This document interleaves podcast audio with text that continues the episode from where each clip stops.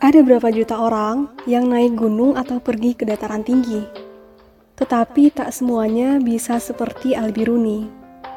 Ia bisa menghitung diameter bumi hanya dengan melihat kemiringan derajat dari puncak gunung ke horizon.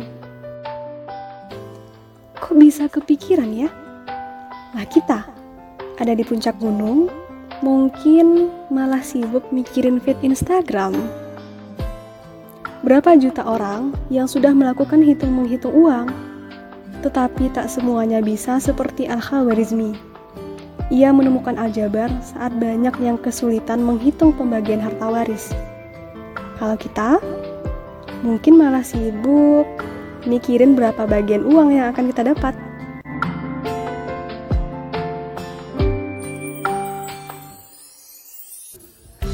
Berapa miliar orang yang setiap hari melihat daun jatuh, tetapi tak semuanya bisa seperti Umar bin Khattab. Jangan-jangan Allah menegurku karena aku jadi pemimpin yang lalai. Batinnya ketakutan saat sebuah daun jatuh tepat di depannya.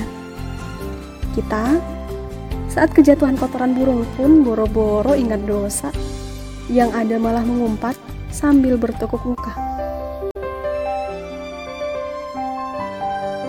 Hmm, iri gak sih mereka bisa dapat pelajaran berharga hanya dari hal-hal sederhana?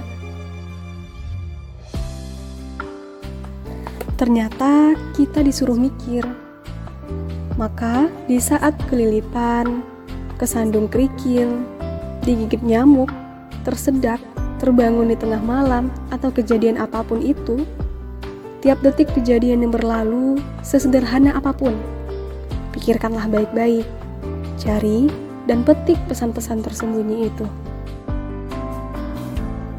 Jadi, udah dapat berapa hikmah hari ini?